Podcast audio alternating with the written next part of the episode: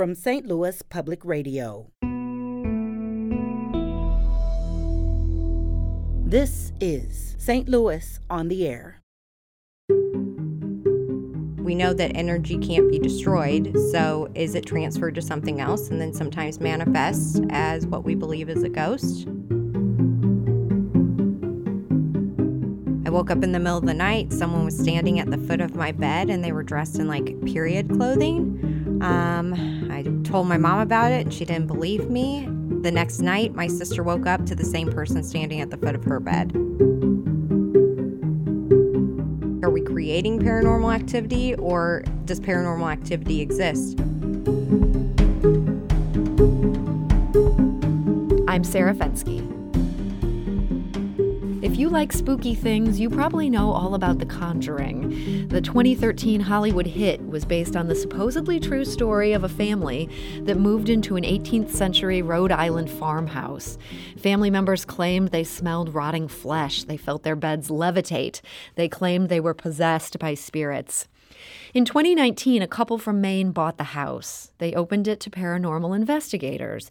And what those people saw on site is now the focus of a new film. It's called The Sleepless Unrest, and it premieres at the Wildey Theater in Edwardsville tonight.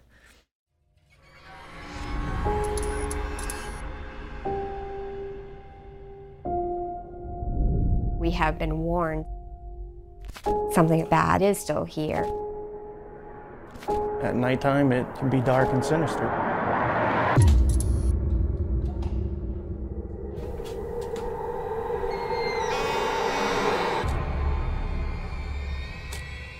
Did you pack for two weeks? Yes, sir. Let's just film everything. Nobody's doing this. Nobody's staying at a place for more than one night or two nights. We're living with this. That is from the new film, The Sleepless Unrest. And joining us now to talk about it is one of its featured paranormal investigators. That's Rochelle Stratton of Godfrey, Illinois. Rochelle, welcome. Hi, Sarah. Thank you for having me. So, Rochelle, I understand you grew up in Edwardsville. When did you first have an encounter with the paranormal? Um, yeah, so I grew up in the Edwardsville area, um, a bunch of little towns around there. Um, I had my first paranormal experience that I remember when I was eight years old. I woke up in the middle of the night. Someone was standing at the foot of my bed and they were dressed in like period clothing. Um, I told my mom about it and she didn't believe me the next night, my sister woke up to the same person standing at the foot of her bed. Hmm. So that's what kind of sparked the paranormal interest. I wanted to know more. I wanted to figure out what this was about. Ghosts are real, you know? So I've been researching it since. So, medical experts have a term for that sort of weird state of consciousness between waking and sleeping. And they, they say that you can have a hypnagogic hallucination when you're in that state, and, and you might think you see somebody standing at the foot of your bed. I know you were eight years old at the time, but, but now as you've researched this further, do you think there could be a medical explanation for something that, that feels to you and felt as an eight year old like a ghost? I think that there could be a possibly be a medical explanation for it. I'm actually I researched that as well. Um, I try to take out any logical cause that you could possibly have to debunk something I consider paranormal activity. I try to think logically through anything we experience. And so, and what made sure this one? When you look back on this, what makes you think, yeah, this this was paranormal? Um, I've seen stuff since as well um, as an adult and I've had it confirmed with other people as well that they've seen the same things that I've seen. And I am actually looking into different types of, you know, psychosis and like how the brain functions. And is there a reason or why um, this could be happening? Like, are we creating paranormal activity or does paranormal activity exist? Um, we know that energy can't be destroyed. So, is it transferred to something else and then sometimes manifests as what we believe is a ghost? Hmm. And that's what I'm into. That's what I want to figure out more about. So, it sounds like you, you consider yourself somebody who's searching for answers. You're not sure you have them yet. I am searching for answers always. Um, I'm I would say I'm a skeptic believer. So I believe that there are ghosts. I believe that there's paranormal activity, things that we can't explain or can't explain yet. So I'm trying to figure out how to explain them or what causes it. So how do you go from having that interest and, and sort of um, some skepticism, but but still believing there's something there? How do you go from that to ending up on A and E's Ghost Hunters? lucky. Let me just tell you. Um, it was really crazy. Um, so, yeah, had an interest in it, started doing paranormal investigating and ghost hunting with my sister um, in my 20s. She eventually was like, Hey, I found this team. I'm going to join it. Do you want to come? And I was like, No, you go first. And if it's not a cult, then maybe I'll tag along. and That's a good like, right there. yeah, kind of made her a sacrificial lamb, if you want to call it that. But um, she went. She's like, I these people are great. Like she's like, it's nothing crazy. It's what we like to do. So I was like, okay, I want to join. But at the time, their group was kind of full. Um, Brian, who's one of the co-founders of Riverbend Paranormal, was like, "Hey, we don't really need anyone." But my sister was persistent, and she's like, "Please let me bring her along." And he finally was like, "Okay, I guess." And um, yeah, I went to an investigation and hit it off with the team, and they let me join. And Brian and I are best friends. He's the other uh, one of the people that we investigated uh, the Conjuring House with. And I always like to joke with him. At first, you did not even want me around. Typical baby sister stuff. Uh huh. He's trying to keep you out of this group. You end up becoming sort of one of the breakout stars from it. How do you go from being in Riverbend Paranormal and, and looking into this in the Metro East to being on TV? Um, so our group, Riverbend Paranormal around the Metro East is um, pretty well known. We have a good reputation that, you know, we investigate thoroughly and we help people. We take a lot of private cases, and some producers reached out and were like, "Hey, we're interested in you for a TV show." Hmm. Like for paranormal investigators. And I kind of thought it was a joke. Like, I didn't think, I thought somebody was trying to trick me. I was like, you don't want a hygienist from Illinois who likes to hunt ghosts. And it ended up not being a joke. They flew us out to California. We interviewed, um, investigated on camera, and they're, they ended up picking us. And I still can't believe it. it They, they really wanted you. Yeah, I mean, this is you. You're very rare in that you almost fell into fame. So many famous people seek it out. And as you mentioned, you're also a dental hygienist. You have two sons. Is it hard to make time for these investigations and, and for the travel? Um, it's hard, but I have a very, very good support system at home.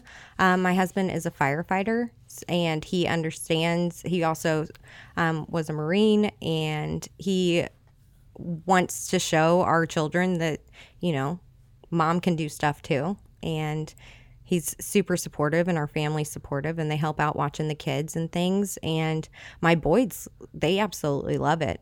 Hmm. They think it's so cool and they're very interested in it. So, It does seem like the coolest job a mom could have. My mom's a ghost hunter. oh, my youngest likes to tell people that. Tells all of his teachers at school, my mom's a ghost. He calls me a ghostbuster. Ghostbuster. That's Like, oh terrific. So, The Yeah. Sleepless Unrest, this is debuting tonight at the Wildey Theater in Edwardsville. Uh, that you had to go to Rhode Island for, but you have hunted some ghosts much closer to home. Um, that includes at the Mineral Springs Mall in Alton. And Alton, I feel like, is just so haunted. You could just maybe just do everything in Alton and, and be busy for a year. Yes, Alton is, I think at one point in time it was known as the most haunted little city in America.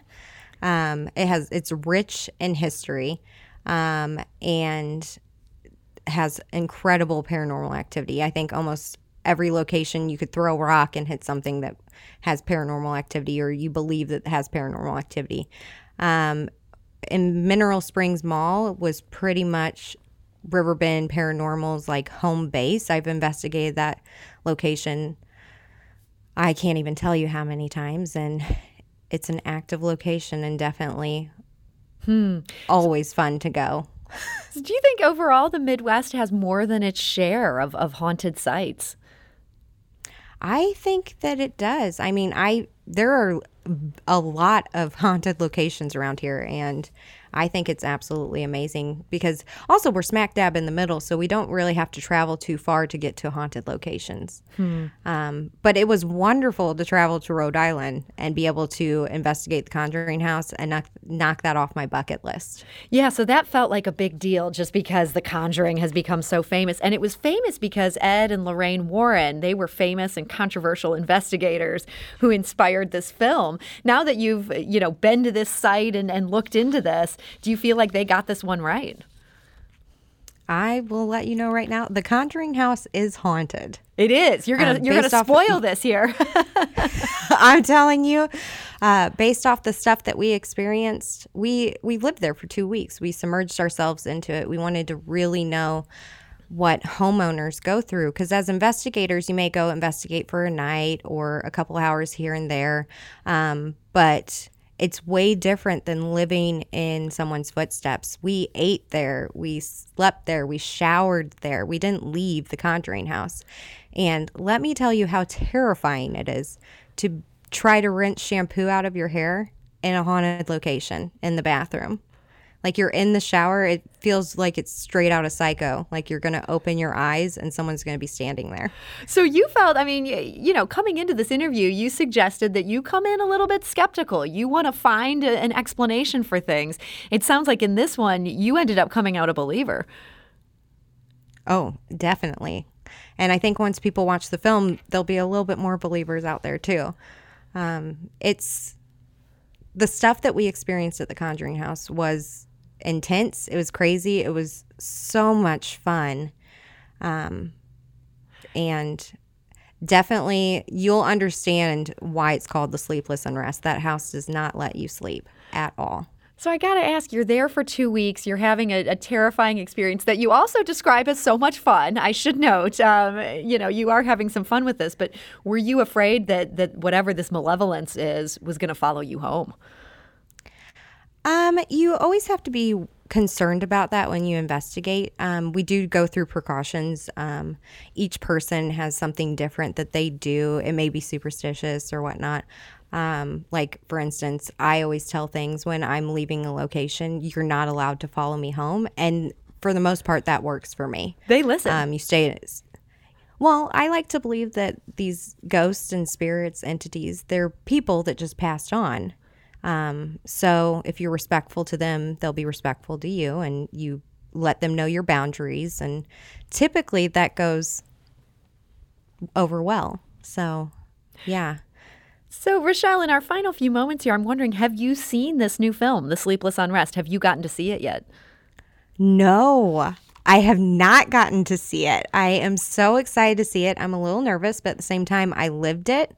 So I'm just excited to see um, it put together. We had cameras going 24 7.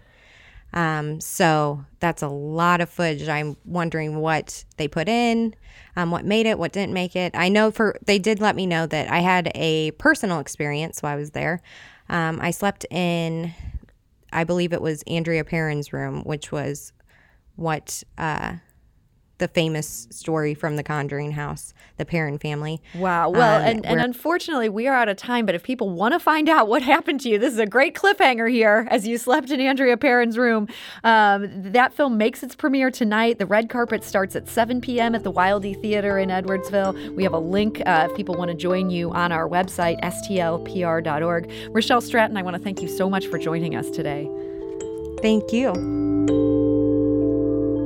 St. Louis on the Air is a production of St. Louis Public Radio. Understanding starts here. If you learned something new from today's episode, consider leaving us a review and rating on Apple Podcasts on the App Store. It's the easiest way to help people discover our show. We appreciate it. Thank you. St. Louis Public Radio is a member supported service of the University of Missouri St. Louis.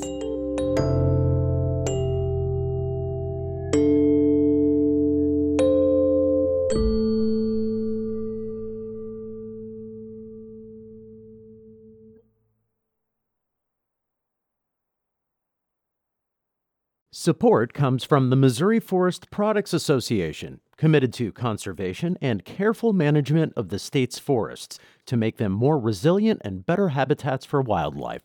ChooseWood.com.